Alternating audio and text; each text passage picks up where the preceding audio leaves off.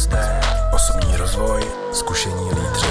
Lead Nastává čas volit mezi tím, co je správné a co je snadné. Takové je moto Michala Bláhy, zakladatele hlídače státu. Podnikat začal už před revolucí v roce 88 a do roku 1995 úspěšně prodával program pro tvorbu rozvrhu pro školy. V roce 1997 spolu založil vyhledávač a portál atlas.cz, který později úspěšně prodal. Posledních deset let se aktivně zajímá o inovace, e-government, otevřená data a efektivitu státní zprávy. V roce 2016 vytvořil veřejně prospěšné služby hlídač smluv, hlídač EET, které se později transformovaly pod známý hlídač státu. Hlídač smluv získal křišťálovou lupu 2016 jako nejlepší veřejnoprospěšný projekt, cenu fondu Otakara Motejla a nejlepší Open Data aplikaci roku 2016. Hlídač státu pak získal ocenění v roce 2017 a od té doby ho několikrát obhájil a Michal Bláha byl vyhlášen v loňském roce osobností roku. Od roku 2016 v rámci hlídeče státu i jako Michal Bláha aktivně a neúnavně lobuje za efektivní digitalizaci státu, pomáhal s nastavením a prosazováním konceptu Digitální Česko pro ministerstvo vnitra České republiky. Dnes je velkým kritikem pomalé digitalizace státní zprávy a jestli ho štve něco ještě víc než pomalá digitalizace u nás, pak je to míra byrokracie a korupčního chování. Proto založil před třemi lety K-index, který riziko korupčního chování státních úřadů a institucí měří. O digitalizaci, o změnách, které to přináší v myšlení lidí, o kultivování státu a úřadů i lidí. O tom si dnes budeme s Michalem povídat. Michale, ahoj. Čau.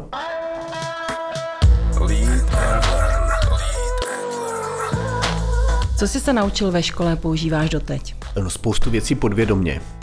Ale vědomně někdy s nadsázkou jsem říkával, že je jediný, co jsem se naučil na Gimplu a bylo mi užitečný v praktickém životě, bylo psát všema deseti na psacím stroji. Jaké jsou tvoje vzory a proč? Já moc vzorů nemám, možná v některých úzkých oblastech, ale obecně, že bych měl jeden celoživotní vzor, to nemývám. Čím bys byl, kdybys nebyl tím, čím jsi? To bych taky rád věděl. Nevím. Já jsem tím, čím jsem vždycky chtěl být, nebo kam mě prostě život zavedl. Čím myslíš, že jsi inspirativní pro své pracovní okolí? Možná energii, kterou do toho dávám, eh, do té práce, do projektů, které děláme, mm, neústupností v některých zásadních věcech. Možná tímto, ale to je lepší otázka na ně než na mě. Když klopítneš, o jaké moudro či osobní zkušenost se můžeš opřít? Asi o moudra se moc neopírám, spíš o, o když nejde o život, tak jde o hovno. To je takový, to docela pomáhá. A druhá věc je snažit se z toho poučit, z té chyby. Někdy se mi to podaří líp, někdy hůř. Proč je pro tebe důležité vzdělání a vzdělávání? Protože člověku, to je, to, je, to je těžká otázka, protože člověk vlastně získá širší přehled. Ono, ono vzdělávání je jak do hloubky, tak do šířky. A já si myslím, že je dobré to kombinovat. V některých oblastech mít znalost do hloubky, ale současně mít širokou znalost, aby člověk tu, tu konkrétní znalost do hloubky viděl v kontextu protože ten kontext bývá velmi důležitý a to vzdělání je vlastně na začátku dá nějaký základ, toho kontextu a tím, jak se svět rychle mění, tak vlastně kontinuální vzdělávání je něco, co nikoho z nás, ať už jsem to já nebo mé děti, nemine. Prostě budou se vzdělávat celý život, protože to jinak nejde. Ten svět je příliš rychlej na to, aby vycházeli a zůstali u znalostí, které jsou třeba 20 let starý.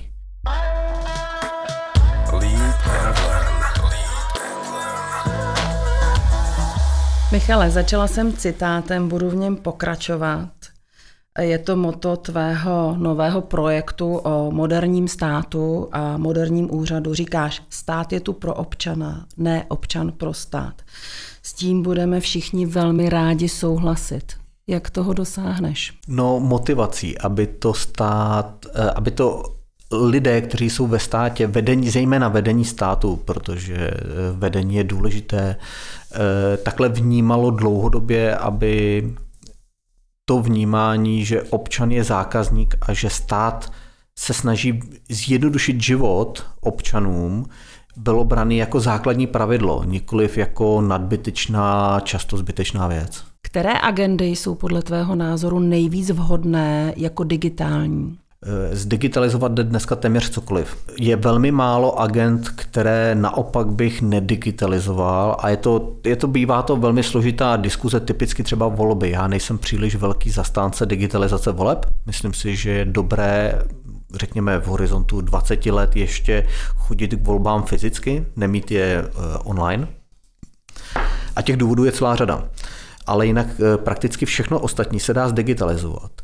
Eh, my si tady povídáme několik dní po konferenci Apple, kde Apple oznámil, že i ve Spojených státech stačí vyfotit tím telefonem řidičský průkaz a on se nahraje do toho telefonu a je možné si potom prokazovat úřadům. Eh, to je typická věc, kdy i dneska věci, které si neumíme představit digitální, jako je třeba pás nebo je občanský průkaz, se dají tímto způsobem digitalizovat a bezpečně digitalizovat. Takže vlastně digitalizovat se dá skoro všechno. Proč je zrovna Amerika tak moc napřed před Evropou jako celkem? Teď nemluvím už radši ani o České republice. Pro mě je to hodně anglosaský svět. Eh, já ho vnímám jako hodně pragmatický. Oni jsou velmi pragmatičtí v tom, že eh, když chtějí dosáhnout nějaké změny nebo nějakého stavu, tak k němu jdou poměrně přímočarým způsobem. Eh, u nás to tak nebývá zvykem, většinou se spíš hledají důvody, proč to nejde, než jak zajistíme, aby se to dalo změnit a jak to udělat. Eh, nedá se říct, že by Amerika byla obecně v digitalizaci dál, ale jejich pragmatismus je vlastně eh, jako to je základní nastavení, kterým hledá cesty, jak se chovat efektivně. Ptala jsem se na ten COVID. Já jsem spíš skeptik. COVID e, naučil lidi dělat spoustu věcí tak, jak si předtím neuměli představit. Neuměli si představit, že se sejde vedení firmy o deseti lidech jenom online. Nepředstavitelné do té doby. Dneska to je běžná věc. Eh, velká, velké množství schůzek si lidi vůbec neuměli představit, že by nebyli osobně. Vždycky bylo přijet do kanceláře a podobně, místo zavolání si přes telefon.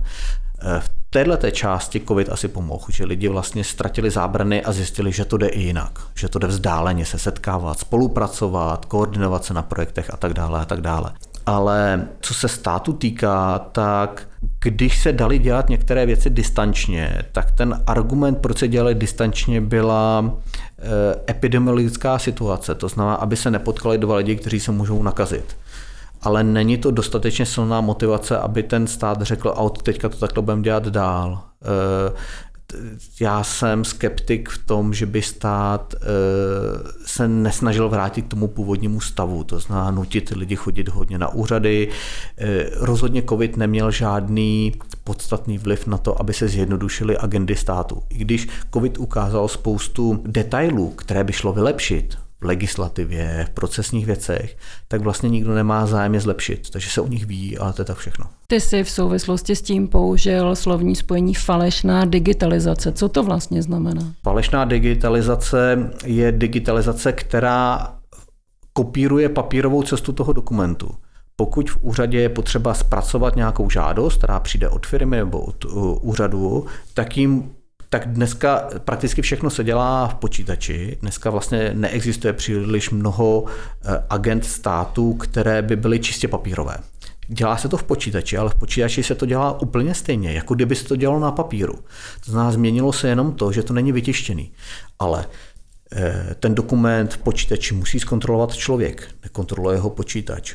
Lidi si to mezi sebou posílají a schvalují si to ve schvalovacím kolečku.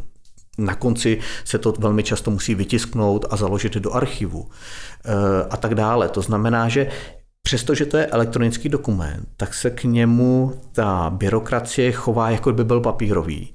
A co je úplně nejhorší, a já jsem to viděl na, o, opakovaně na mnoha místech, velmi často běhá vedle sebe ta elektronická verze toho dokumentu a papírová. Takže v reálu to znamená, že tím, že se to do počítače, tak ty lidi mají dvojnásobek práce, protože s tím pracují jak papírový, tak digitální formě. Takže vlastně se ta efektivita ještě zhorší, než že by se zlepšila. Ty říkáš, že digitalizace státu není problém IT. Čeho to problém je? Ve státní správě je to zejména problém legislativy a procesů. Vysvětlím, eh, proč eh, legislativy. Stát eh, smí dělat pouze to, co mu legislativa povolí. My občani to máme jednodušší, my můžeme dělat všechno, co není zakázáno, ale stát smí dělat pouze to, co je povoleno. To zná, že legislativou poměrně jasně říká, co smí a nesmí dělat. A pokud tu máme třeba 25 let staré zákony, tak oni příliš nepočítají s tím, že existují mobilní telefony nebo že je tady super rychlý internet a podobně. To znamená, že je potřeba změnit legislativu, aby umožnila vlastně některé věci dělat způsobem, který před 25 lety nebyl možný. Takže proto legislativní problém. A těchto těch záseků je tam celá řada. Druhý problém u legislativy je, že česká legislativa je velmi detailní a popisná. Takže ve spoustě zákonech je napsáno, že pokud e, chcete třeba požádat o nějakou sociální dávku, tak to musíte vyplnit na formuláři 25a, což je velmi podrobné, velmi detailní, zbytečně. Eh, a samozřejmě takhle detailní legislativa vám potom znemožňuje například eh, tu věc udělat v mobilu, protože v něm není formulář 25a nebo tlačítkem na hodinkách třeba. To znamená, tohle jsou ty změny, které jsou potřeba dělat v legislativě.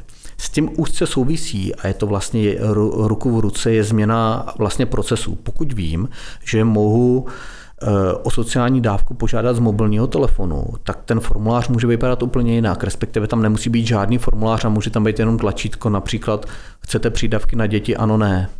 Dneska musíte vyplnit formulář, který má čítá 30 položek a najednou se to změní na tlačítko ano, ne.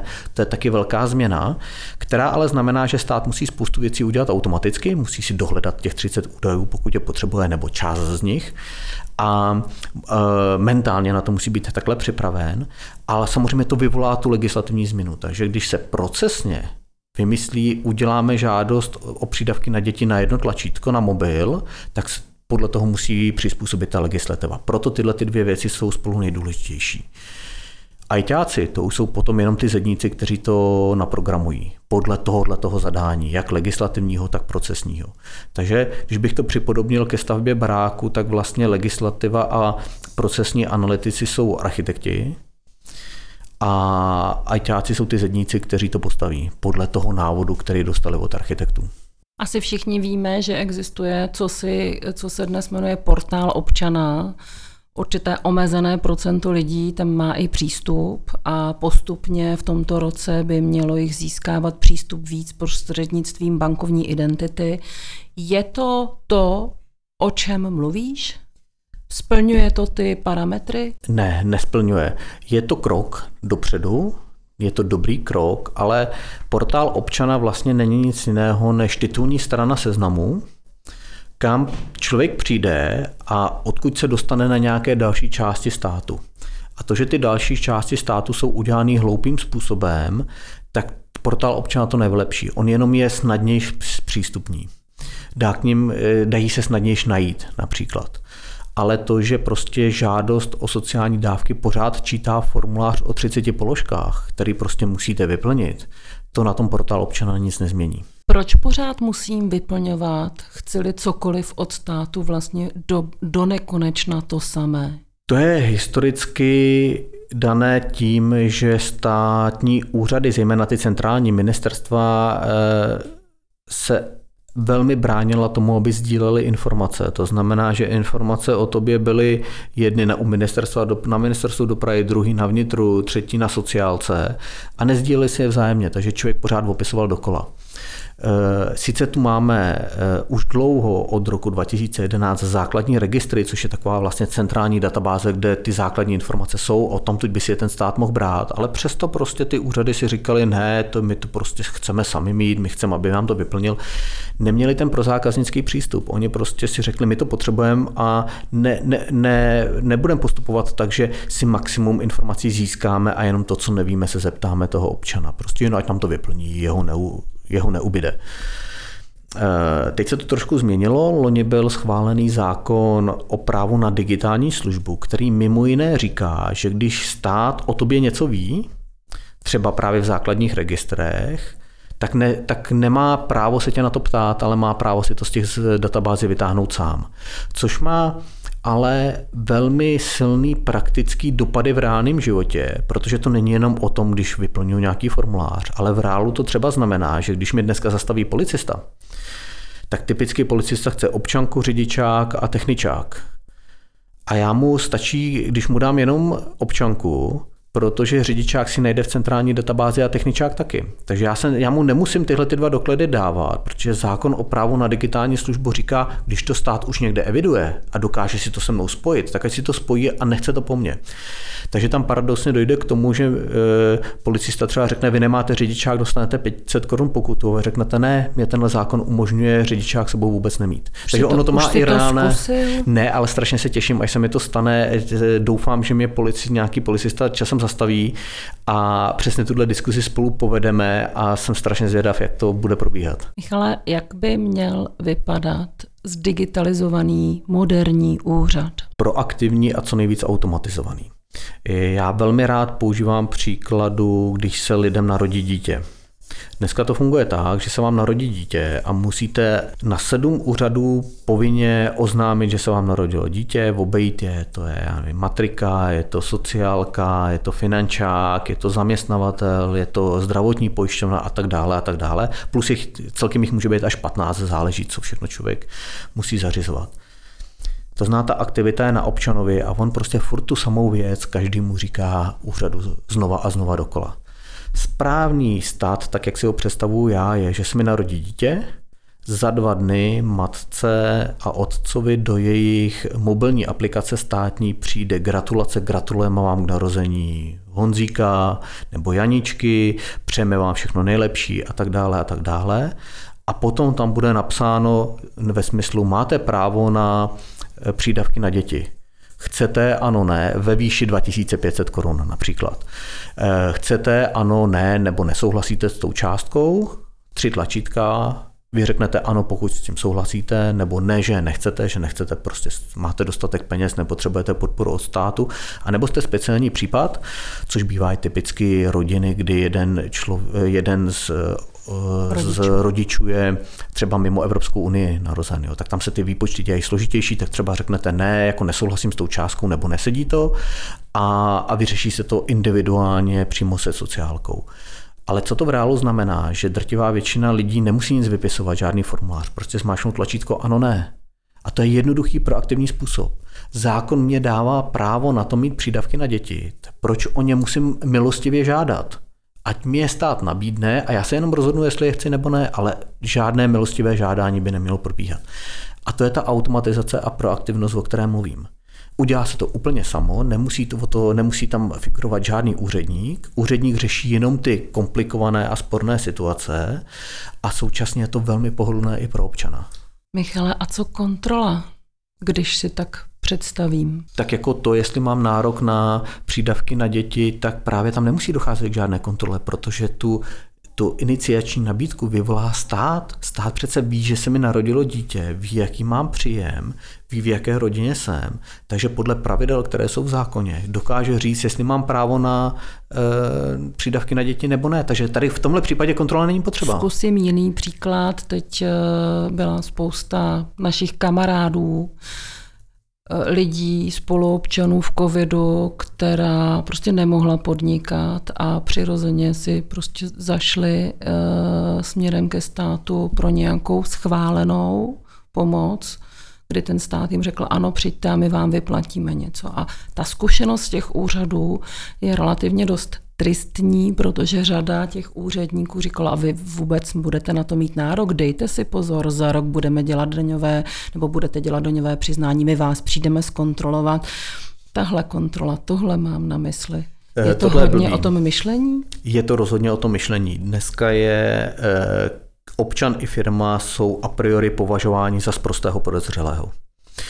Eh, vy podáte nějakou žádost, ta žádost není vyřízena, dokud není zkontrolována. To znamená, že ten úřad musí zkontrolovat to, co vy jste tam napsali, což je většinou ale to, co ten stát ví, eh, zkontroluje, jestli na to máte nárok a pak vám to vyplatí. A zejména v době, jako byla covidová, šlo o rychlost.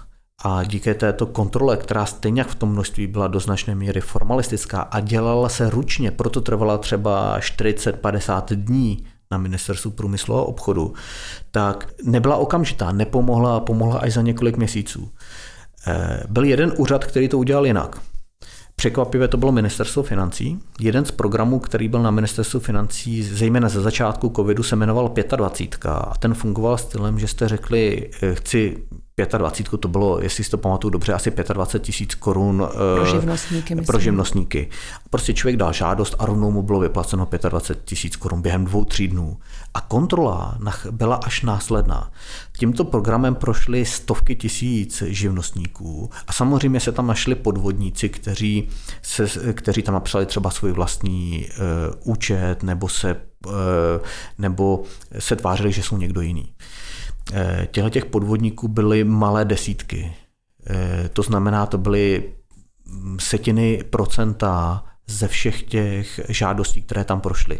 Neboli to znamená, že 99,99% ,99 žádostí bylo naprosto v pořádku a naprosto malinký zbyt, e, jakoby malá část se snažila podvést. Takže jak se říká důvěřuj, ale prověřuj, tak máš pocit, že dneska se to trošku u nás vlivem Bůh ví čeho zhušťuje pouze na to prověřuj a to důvěřuj jsme trošku zapomněli. Přesně tak, ale praxe ukazuje, že když budu důvěřovat, tak vlastně ta chybovost nebo ten pokus o ty podvody je minimální. To znamená, že se vlastně všem vyplatí důvěřovat a jenom mít dobře nastavené kontrolní mechanismy a potom rychlou sankci.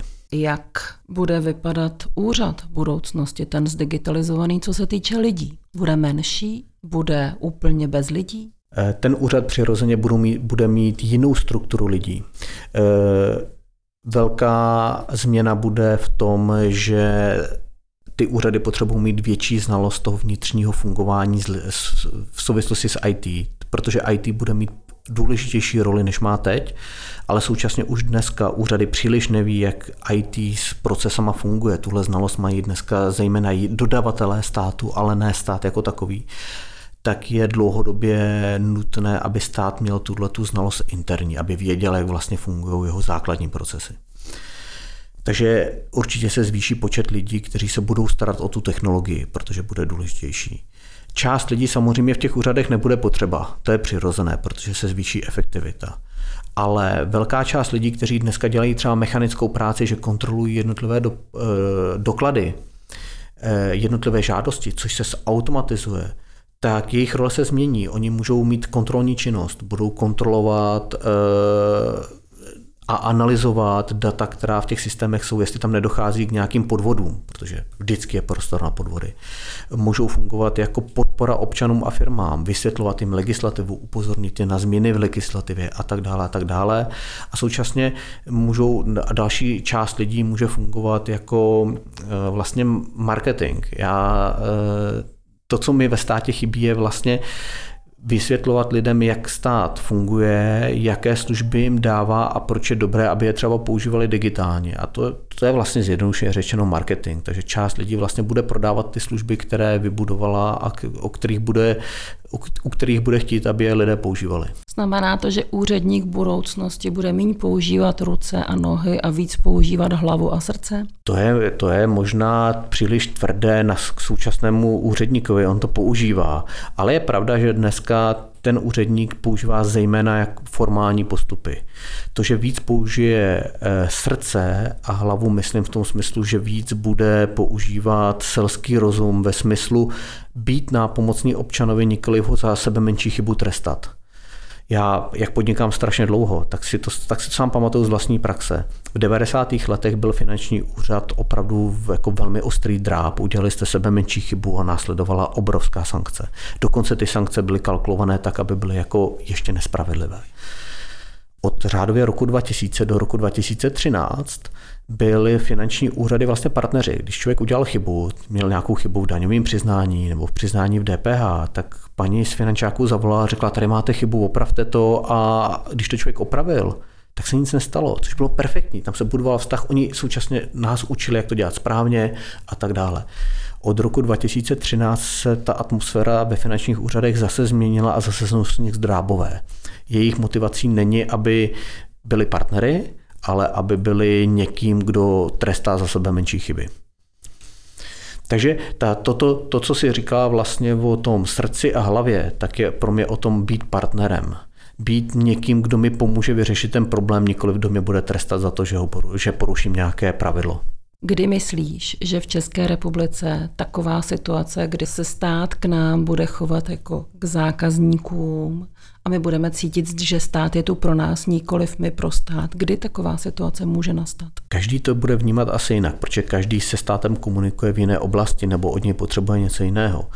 Eh, ale ta změna je dlouhodobá, protože to je změna myšlení, je to změna motivace a ta změna musí být od zhora, to znamená, musí být velmi jasně deklarovaná tato snaha ze strany politiků, zejména vlády, a nejenom, že bude deklarovaná, ale skutečně tu změnu budou i provádět. Ono to nebude jednoduché, ono to bude bolet, bude to, bude to těžké, ale je to nutná změna. Prošli většina států v západní Evropě tou změnou prošly, není důvod, abychom tím neprošli i my. Jaká je vůbec pozice České republiky v rámci Evropy v oblasti digitalizace? Záleží na jaké žebříčky se koukáme. Těch žebříčků existuje několik z různých kategorií. Já mám velmi rád žebříček, který ukazuje dvě Eh, vlastně dvě metriky. Jedna je, jak občané a firmy používají digitální nástroje pro svou práci, pro svůj život a jak ji používají ve vztahu ke státu.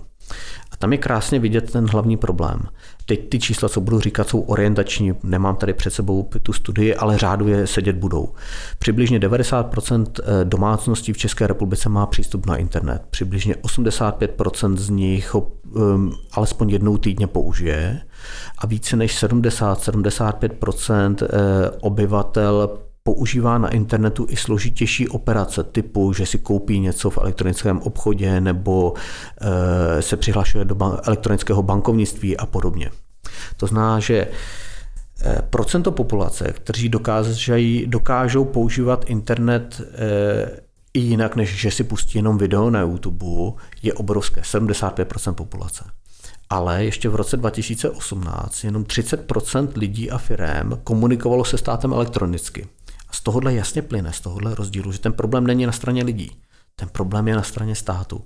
Že ten způsob, jak komunikovat elektronicky se státem, byl a je dodnes vlastně nepohodlný. Že velmi často bývá pohodlnější to udělat osobně, než to Jít udělat elektronicky. Fronty. Přesně tak.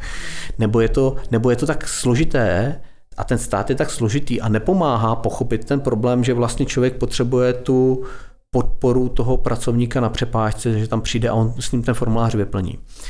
Eh, to, to procento se, já jsem schválně eh, mluvil o roce 2018, protože teďka to procento je někde kolem 50%, ale vlastně je to uměle navýšená metrika, protože od roku tuším 2018 nebo 2019 platí pravidlo, že když máte datovou schránku, což je dneska drtivá většina firm, tak musíte podat daňové přiznání elektronicky. Takže stát vás vlastně nutí s ním komunikovat elektronicky, ať chcete nebo nechcete. A to zvýšilo tuhle tu metriku. Kdyby to bylo dobrovolné, tak si myslím, že jsme pořád u těch 30%. Dobrovolnost versus versus povinnost je další téma. To téma se objevuje i ve velkých korporacích právě v souvislosti s digitalizací a právě s, se změnou nastavení u zaměstnanců a vlastně i klientů. Jak ty se na tohle díváš? Má Jednoznačně to být dobrovolně. dobrovolné? Jednoznačně dobrovolné.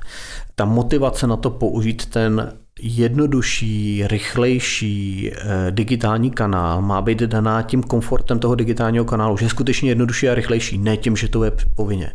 Navíc existuje poměrně dost velké množství populace, která buď nemůže použít počítače, nebo nemá ty prostředky, aby mohli podat něco elektronicky, anebo nechtějí. Prostě nemají rádi počítače, bojí se, že je sledují a chtějí to vyřídit e, papírově. Těchto těch lidí bude na konci po nějaké době třeba 5-8%, ale proč jim brát to právo, když to chtějí udělat e, analogově, chtějí to udělat osobně. Nech to udělají, budou to mít méně komfortní, ale budou mít tu možnost a tak je to správné. Než začneme mluvit o hlídači státu, což je další tvoje velké téma a tvůj velký projekt, tak eh, ještě bych zůstala u jedné evropské věci. Evropa přijala nedávno novou směrnici o otevřených datech. Ono to s tím hlídačem státu dost souvisí. Má vlastně vejít v platnost za měsíc a jinými slovy říká, když stát pořizuje za veřejné peníze nějaká data, měla by být tato data veřejně občanům a firmám i soukromým firmám k dispozici. Jak jsme na tom u nás? Špatně U nás jsme na tom špatně, u nás je jak mentální nastavení, což je jeden problém, tak vlastně i legislativní nastavení takové, že když se do zákona přímo nenapíše, tato data mají být open datama, tak většinou dobrovolně eh, ta data nevzniknou, nejsou k dispozici. Stát vůbec neuvažuje právě v tom základním principu, že když je vytvoří a za ty data zaplatili lidi svými daněmi, takže je mají dát lidem k dispozici. Oni to takhle vůbec nevnímají.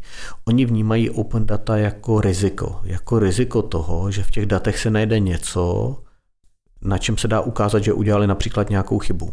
Oni to nevnímají jako, jako výzvu, jako příležitost. A není tam i bezpečnostní riziko třeba? Eh, samozřejmě existují data, která nezveřejníte z bezpečnostního eh, rizika, například to, co je ve skladech eh, státních rezerv, je zcela právem, zcela právem utajeno ale o to nejsou open data, o kterých se bavíme. A co jsou typicky open data, o kterých se bavíme? Open data, o kterých se bavíme, jsou typicky obchodní rejstřík, jsou to informace o tom, jaká je, do, jaká je doprava, eh, o tom, jaká je, eh, jaké je například um, zdravotnictví, parametry jednotlivých zdravotních úřadů jsou státní, prostě jsou evidovány v centrální databázi.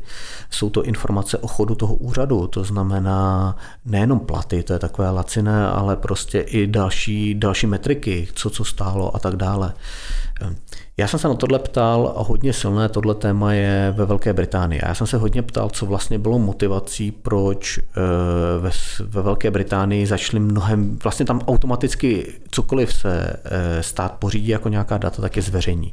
Takže tam je úplně běžné, že prostě starostka Birminghamu má platební kartu, a výpis její platební karty je k dispozici jako open data na internetu. A berou to jako úplně běžnou samozřejmou věc.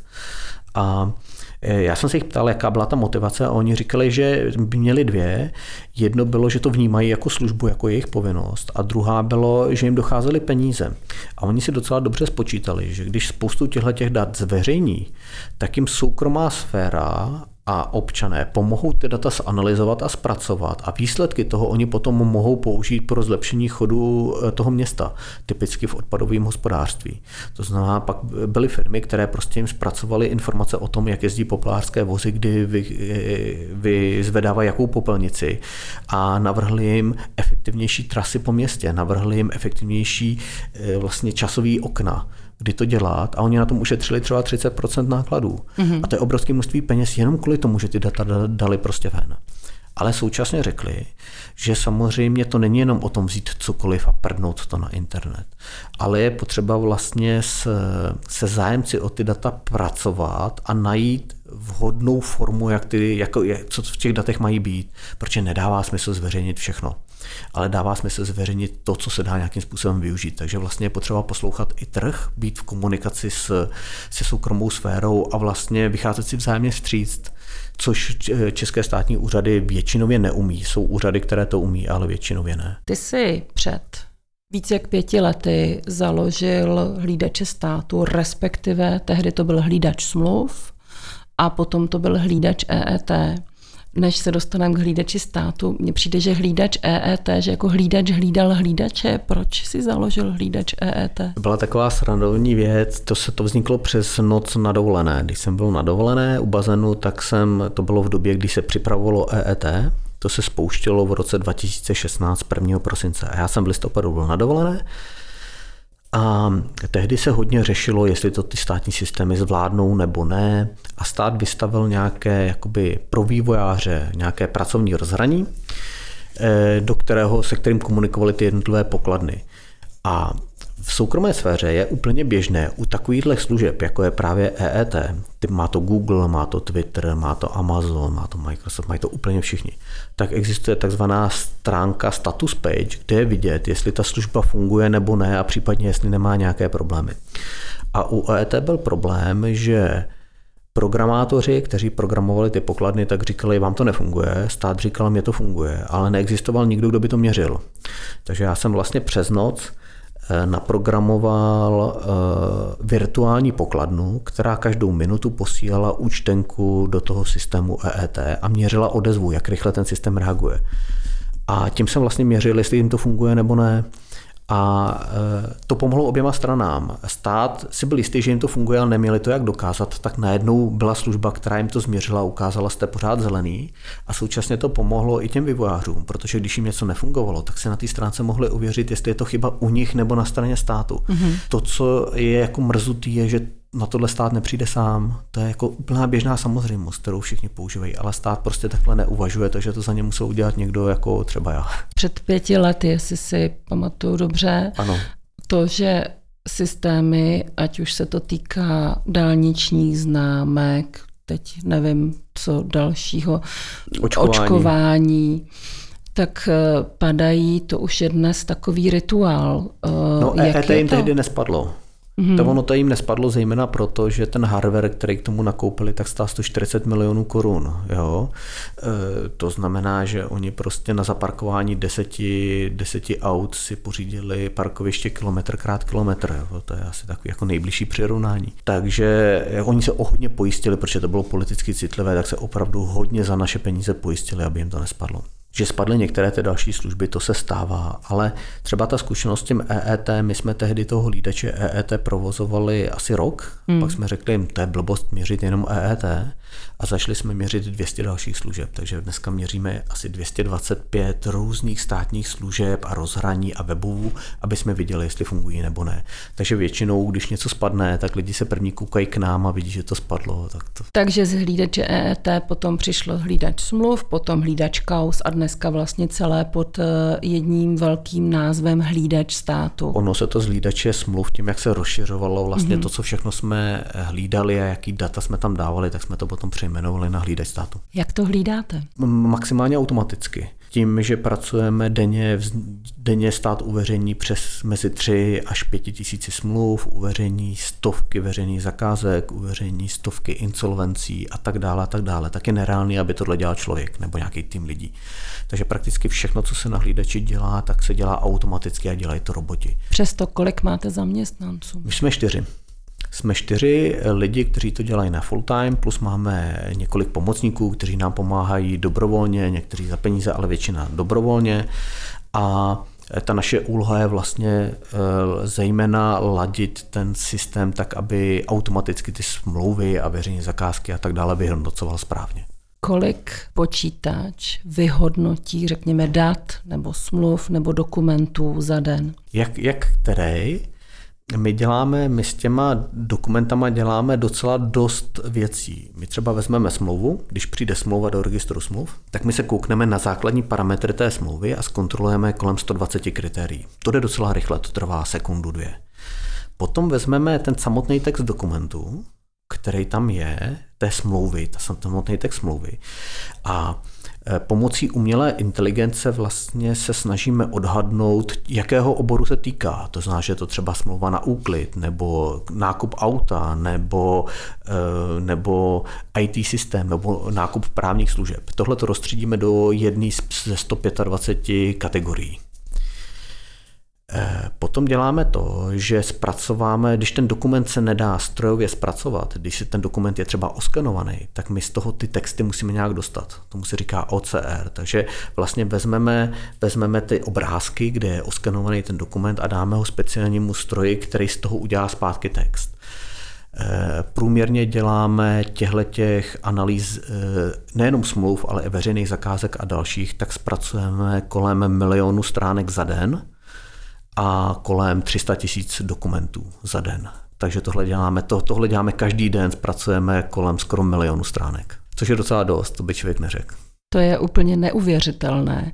To je vidět, že teď se jako nebojíš ani toho pak pojmenovávat ty věci v rámci digitalizace státu a úřadu, protože ten objem asi dneska ty technologie opravdu, opravdu umí a asi jsou určitě někde jinde, než to, co si normální člověk vůbec umí představit. Přesně tak a bohužel to je často i co si umí ten stát představit. On velmi často mentálně, když třeba navrhují lidi ve státní správě IT systémy, tak vycházejí ze zkušeností, které mají které, byly jako relevantní před 10-15 lety, kdy byla nějaká forma architektury, ale od té doby se od té doby vzniklo mnoho cloudových služeb, dá se hodně věcí škálovat, dá se jako hodně věcí paralizovat, což ale znamená, že člověk musí trošku jinak přemýšlet nad tím, jak ty systémy mají fungovat. A ve státní správě nikdy ten tlak nebyl. Ono to zvyšuje efektivitu, zvyšuje to rychlost, ale člověk musí přemýšlet jinak. A tím, že vlastně e, státní zpráva je relativně hodně konzervativní, tak se tam hodně věcí dělá po staru, protože se to tak dělalo vždycky, je to vyzkoušený postup.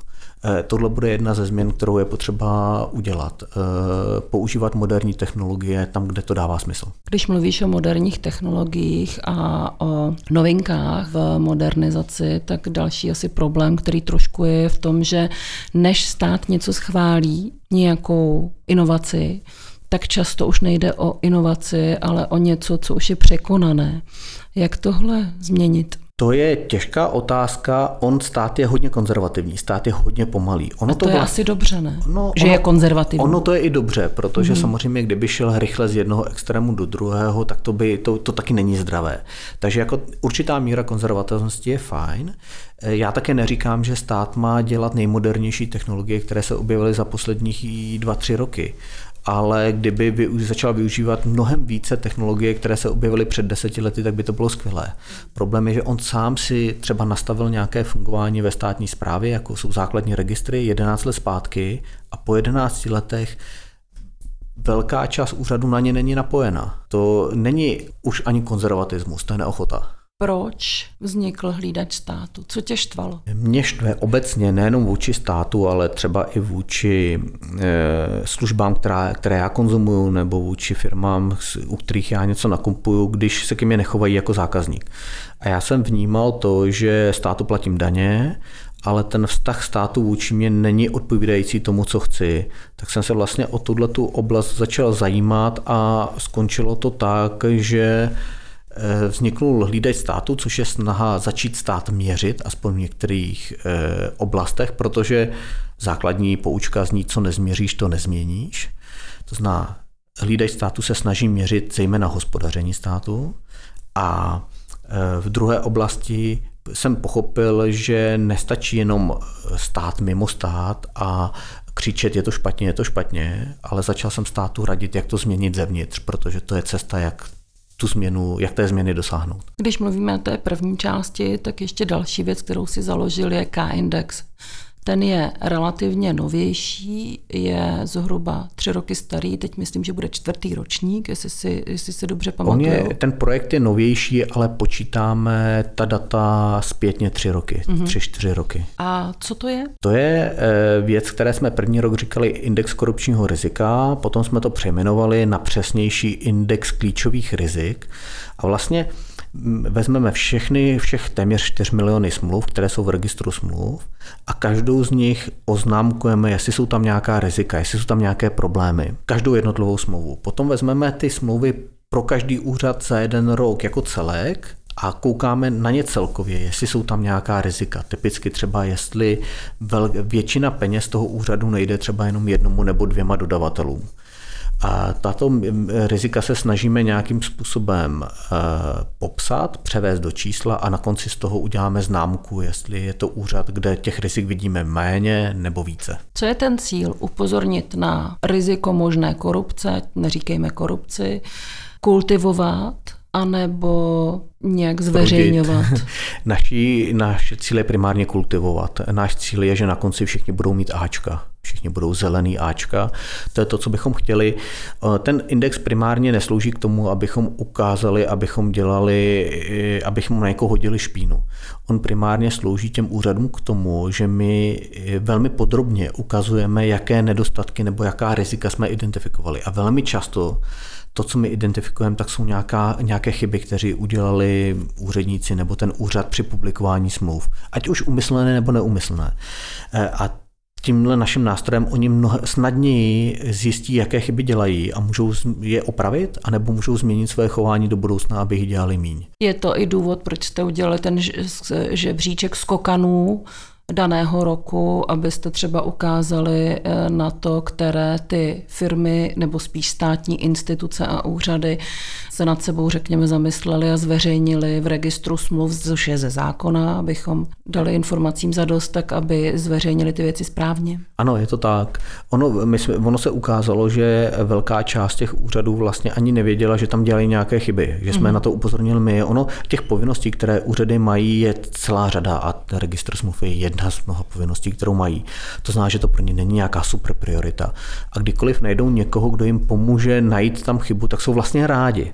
Je samozřejmě některé úřady na nás koukají trošku skrz prsty, protože mají dojem, že je hodnotíme nespravedlivě, ale obecně vě, jako větší část úřadů eh, říká, děkujeme, že jste nás upozornil na tenhle problém, my jsme to opravili, typicky tam dávají špatné ceny třeba u dodatků nebo nezveřejňují ceny tam, kde by je zveřejňovat měli a díky nám se o tom dozvěděli, opravili to, stali se víc transparentní, což je cílem registru smluv i nás, takže vlastně všichni jsou spokojeni. Zníš velmi benevolentně k chybě. Co je pro tebe chyba? Já se přiznám, že nejsem velký zastánce toho, že když úřad nebo úředník udělá malou chybu, že ho hned věsí, věšíme, že hned říkáme propuste ho, zavřete ho a podobně.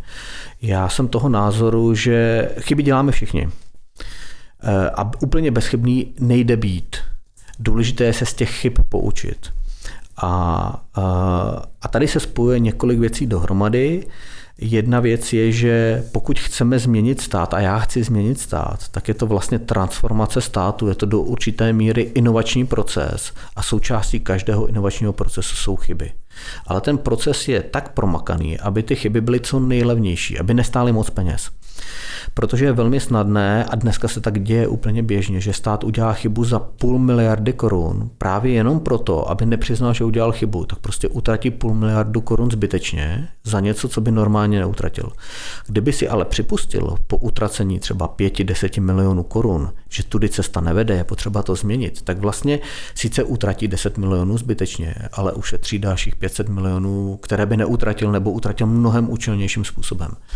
Takže pro mě chyba je chyba, která vznikne úmyslně, jako zlý úmysl, anebo z nepoučení. To znamená, že někdo tu chybu opakuje třeba pětkrát, šestkrát. To už je chyba, kdy ten člověk jako opravdu, kdy, kdy, kdy je potřeba nějaký postih. A když udělám poprvé chybu, poučím se s ní, tak abych ji po druhý neopakoval, tak je to podle mě mm, klasicky jako vzdělávání, je to výchova vlastně. Jak eh, reaguješ na výtku, že právě hlídač státu je ten, který dělá z komára velblouda a z těchto těch chyb nebo nedostatků vlastně dělá velké věci. My se to snažíme vysvětlovat. My se snažíme vysvětlovat, že velmi často to je spíš komár než velbloud, ale současně děláme takzvaný benchmarking, porovnávání. To je jeden z důvodů, proč právě vzniknul K-index, je, aby se dali úřady porovnat. A nejde nám o to porovnat dopravní podnik v Mostě s ministerstvem dopravy. To jsou dva absolutně rozdílný, eh, rozdílné organizace. Ale co dává smysl je porovnat například všechny krajské úřady, protože jsou si velmi podobné. Ministerstva, řekněme, dopravní podniky, nemocnice. A když vidíte, že existuje nemocnice v Karlovarském kraji, která nezveřejňuje ceny nebo skrývá ceny u 2% smluv ze všech. A pak vidíte Zlínskou nemocnici eh, Tomáše Bati ve Zlíně, která tají smlouvy u 80% smluv tak vidíte, že jsou to stejné organizace, které vlastně uzavírají plus minus stejné smlouvy, ale jedna netají skoro nic a druhá tají skoro všechno. A vidíte, kde je problém. Takže tohleto porovnání je to, o co my se snažíme. Takže vidíme velký problém ve Zlíně, ale žádný problém v Karlových Horech. Můžu si já jako obyčejný občan najít eh, to, co mě zajímá, to znamená svoji obec v okolí, třeba svoji nemocnici a podívat se, jak na tom je? Můžeš, eh, stačí eh, jít na www.hlídačstátu.cz a tam vlastně do vyhledávání napsat jméno své obce. Jenom pozor, my většinu těch informací získáváme zejména z registru smluv a registr smluv je povinný pro velké obce. To znamená, řekněme, na úrovni okresního města, možná dvě, tři největší města na okrese. Ale pro malé obce, vesničky, e, registr smluv povinný není, takže tam je pravděpodobné, že ho v hlídači nenajdete. Ale ty, ty velký najdeš bez problémů. Když mluvím o tom, pro koho vlastně ten hlídač státu je primárně určen, Je to pro novináře, je to pro veřejnost, je to pro ty úředníky, je to pro politiky. Když jsem ho začal dělat, tak e, jsem si myslel, že to dělám pro aktivní občany, kteří se zajímají e, o své okolí a o fungování států, kterých je 50 v republice, a pro novináře. A byl jsem šokovaný, že po měsíci jsem zjistil, že tam na hlídače chodí 500, 800 lidí a já jsem nevěděl, kde se berou. A chvilku mi dalo času, dva týdny jsem zjišťoval, kde se berou a zjistil jsem, že jsou to úředníci. Dneska po těch pěti letech můžu říct, že to je přibližně na třetiny. Že třetina jsou občani, které, které to zajímá, kteří, eh, které tam zajímá nějaký detail o firmách, o úřadech, o politicích, máme tam i informace o politicích. Třetina jsou úředníci, kteří eh, jsou vlastně rádi, že existuje něco jako hlídej státu, protože my jim pomáháme minimalizovat chyby. My jsme zjistili, že důvod, proč nás úředníci používají, je, že oni, když uveřejní smlouvu do registru smluv, tak ministerstvo vnitra, která má, které má tento systém na starosti, tak jim ne, vůbec neříká, máte to dobře, máte to špatně. Ale my to kontrolujeme na těch 120 kritérií. Takže oni se kouknou, oni to zveřejní a pak se kouknou, jestli jim tam uděláme nějaký vykřičníček nebo ne. A když mu uděláme, tak oni to opraví. Takže my jim vlastně pomáháme to dělat správně, tu práci. Takže nás ku podivu mají spíš rádi, než by nás rádi neměli. No a ta třetí skupina jsou samozřejmě média a novináři, pro který jsme čím dál tím e, důležitější zdroj informací. Ty jsi neúnavný glosátor nikoliv jen skrz média, ale i skrz sociální sítě. Jak rád, jak hodně a jak profesionálně se pohybuješ na sociálních sítích? Já profesionálně ne, já nejsem nějaký influencer ve smyslu, že bych točil videa podobně. Moje doména je Twitter, Twitter mě baví, protože jsou to takové vlastně krátké, většinou ostřejší komentáře nebo nějaké názory. Na Facebooku jsem víceméně z povinnosti, protože tam máme samozřejmě hlídačové stránky, plus tam mám spoustu přátel, ale není to domena, která by mě bavila a ostatní sociální sítě jsou pro mě už navíc. Takže téměř vůbec nepoužívám Instagram, téměř vůbec nepoužívám LinkedIn, i když na nich jsem registrovaný. Eh, ale baví mě to ta, ty sociální sítě, protože je to skvělá věc, kde člověk získá zaprý si tříbí názory. Pro mě je velmi zajímavé sledovat názory spousty dalších chytrých lidí, kteří tam jsou. A druhá věc je, že když něco mám sám nějaký názor, tak na to velmi často dostanu rychlou reakci která mě někdy utvrdí v tom názoru, ale někdy mě třeba donutí se zamyslet nad tím, jestli to myslím dobře, jestli jsem to, jestli vlastně ten můj názor je správný, dohledám si další informace a můžu ho i změnit. Takže v rámci kritického myšlení se dopouštíš i vzdělávání v rámci používání sociálních sítí. Jo, rozhodně jo, rozhodně já to vnímám tak, že pro mě to ono, pro mě to ano, pro mě to je vlastně eh, do určité míry vzdělávání, ano.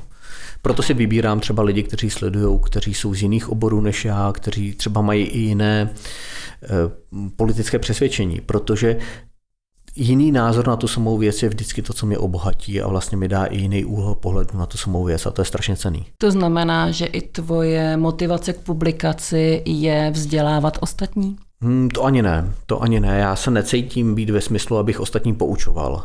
Já jim řeknu svůj názor a je na nich, jestli, jestli je nějakým způsobem zaujme nebo ne, ale není můj ambicí eh, být jako profesor, který je vzdělává a říká jim tohle je jediná pravda. A v rámci hlídače státu? V rámci hlídače státu naše role je jiná. Stát je strašně složitý je velmi složité se v něm vyznat. Je velmi složité se vyznat v datech, které publikuje. Je velmi složité ta data interpretovat. Takže je vlastně naše největší úloha a to, co je nejtěžší a to, co, čím ztrácíme vlastně nejvíc času, nebo na čem my trávíme nejvíc času, a přitom to vlastně je nejméně vidět, je, jak tu složitost státu zjednodušit a přeložit pro normální lidi, kteří nemají čas se do toho zkoukat. To znamená, když se k nám kouknou na, nějakou, na nějaký úřad nebo se kouknou na nějakou smlouvu, tak my vlastně tu složitost a zatím se snažíme zjednodušit, přeložit do normální češtiny, do srozumitelného jazyka a dát do kontextu, že tohle souvisí s tímhle, ale nesouvisí to a s tím tím. A samozřejmě zestručnit, protože samozřejmě zjednodušení většinou znamená zestručnění. Michale, držím palce, aby se hlídači státu K-indexu a všem tvým dalším projektům, včetně toho nejnovějšího, tedy moderního úřadu, aby se jim dařilo a aby se dařilo i tobě a díky, že jsi přišel. Díky za pozvání.